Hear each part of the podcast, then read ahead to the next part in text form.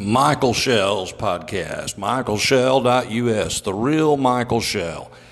We're doing a just a very brief podcast, probably five minutes or so, about the Atlantic. You've heard all the news about how President Trump has disrespected veterans from some years back under some guy's book. The Atlantic, is it a conservative public- publication? No. you already knew that. In fact, we're fixing to learn ownership of the Atlantic is 70%. 70% ownership of the Atlantic is by Steve Jobs' widow. She owns 70% of that. She gives to Democrat causes. In fact, in the last few years, she's given to over 60 Democrats several thousand dollars, maybe half a million or so or more. 100% given to Democrats, no Republicans. That should tell you a lot about the Atlantic. And uh, Mark Levin was just talking about this tonight. And let's listen to him for just a couple of minutes here and what Mark Levin had to say about the Atlantic. Daily Caller, breaking story. Biden mega donor owns the Atlantic. Owns the Atlantic reportedly communicates often with journalists behind anonymously sourced Trump bombshell. Daily Caller reports billionaire philanthropist Laurene Powell Jobs, the majority owner of the Atlantic, that would be Steve Jobs' widower, has donated over 1.2 million to former Vice President Joe Biden and other Democratic candidates and groups since 2019. Federal Election Commission records show Powell Jobs owns a 70% stake in the Atlantic and she reportedly communicates often with its editor in chief, Jeffrey Goldberg. It was Goldberg who published the anonymously sourced story alleging that President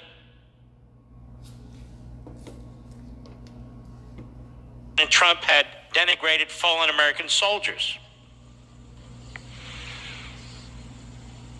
And Politico noted in its report Powell Jobs communicates often with the Atlantic's editor in chief Goldberg.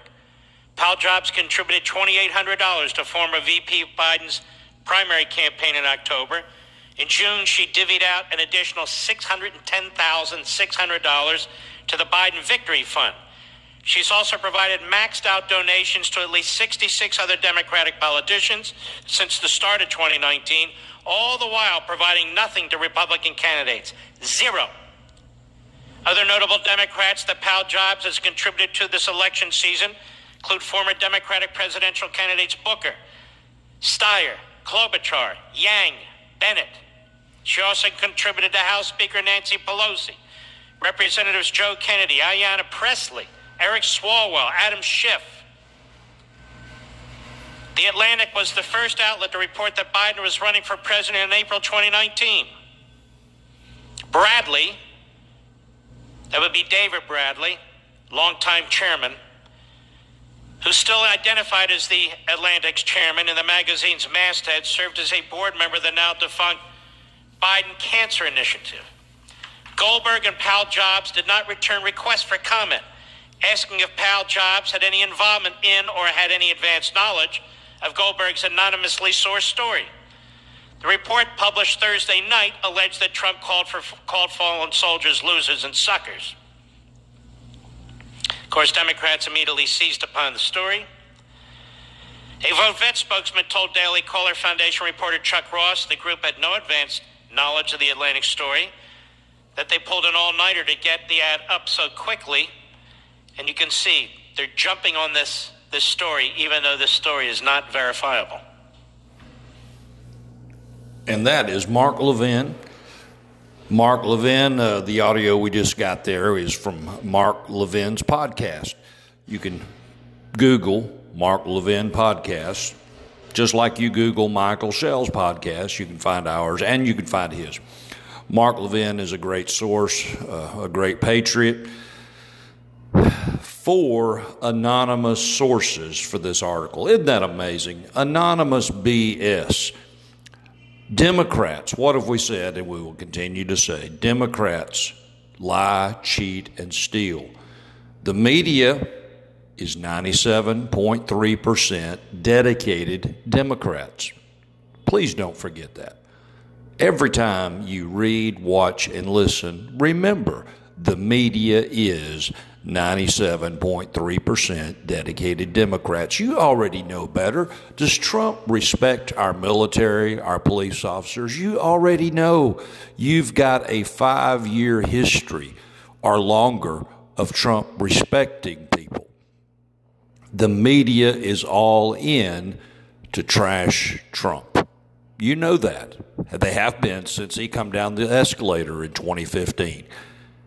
President Trump needs to be reelected. He was elected in 2016 with about 63 million votes. Let's put him over the top with 80 million plus votes this time.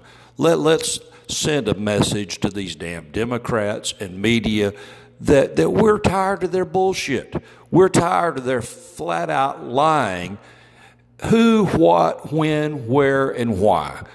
Uh, I worked at the Gadsden Times back in 78, 79 as a photographer. Back then, I had trouble writing a three sentence line under a picture. haven't improved on my writing so much. But that was the five things we would go out and, and cover any story was who, what, when, where, why. Who? Start with the first one. Four anonymous sources.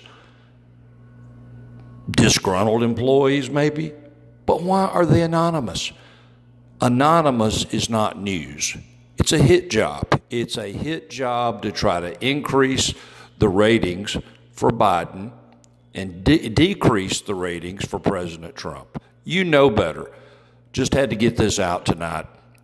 Just want you to know that, as you already do, President Trump needs our support, our prayers, and especially our vote on the 3rd of November 2020.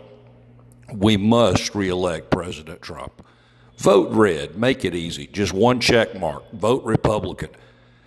Please don't ever elect or reelect another Democrat. We're going to talk more about parties next time, the difference in our parties. But I just want to get this out tonight because the Atlantic has been a big story all day today, and Mark Levin just had some great news there that that the, the donor, the, the primary owner of the Atlantic magazine, is Steve Jobs' widow, which is a dedicated Democrat. That tells you all you need to know about this story. But isn't it amazing how all the media sources cite this article, this story, this magazine, and run with it? That's how they manufacture news. You, you know that. God bless you. We love you. Michael Shell. The real Michael Shell. Just Google Michael Shell's podcast. You can always find us. Michael Shell for mayor in Gadsden, Alabama. Yes, we're going to make Gadsden grow again on the 23rd of August, 2022 we can make Gadsden grow again. We must. We've declined so desperately from 55,000 people when I was born in 61 to around 35,000 a day. So we've got to make Gadsden grow again. We'll be working on that. Talk about that more too. Michael Shell for mayor, box 2537, Gadsden, Alabama 35903. Phone number 256 Gadsden. God bless you. We'll see you next time.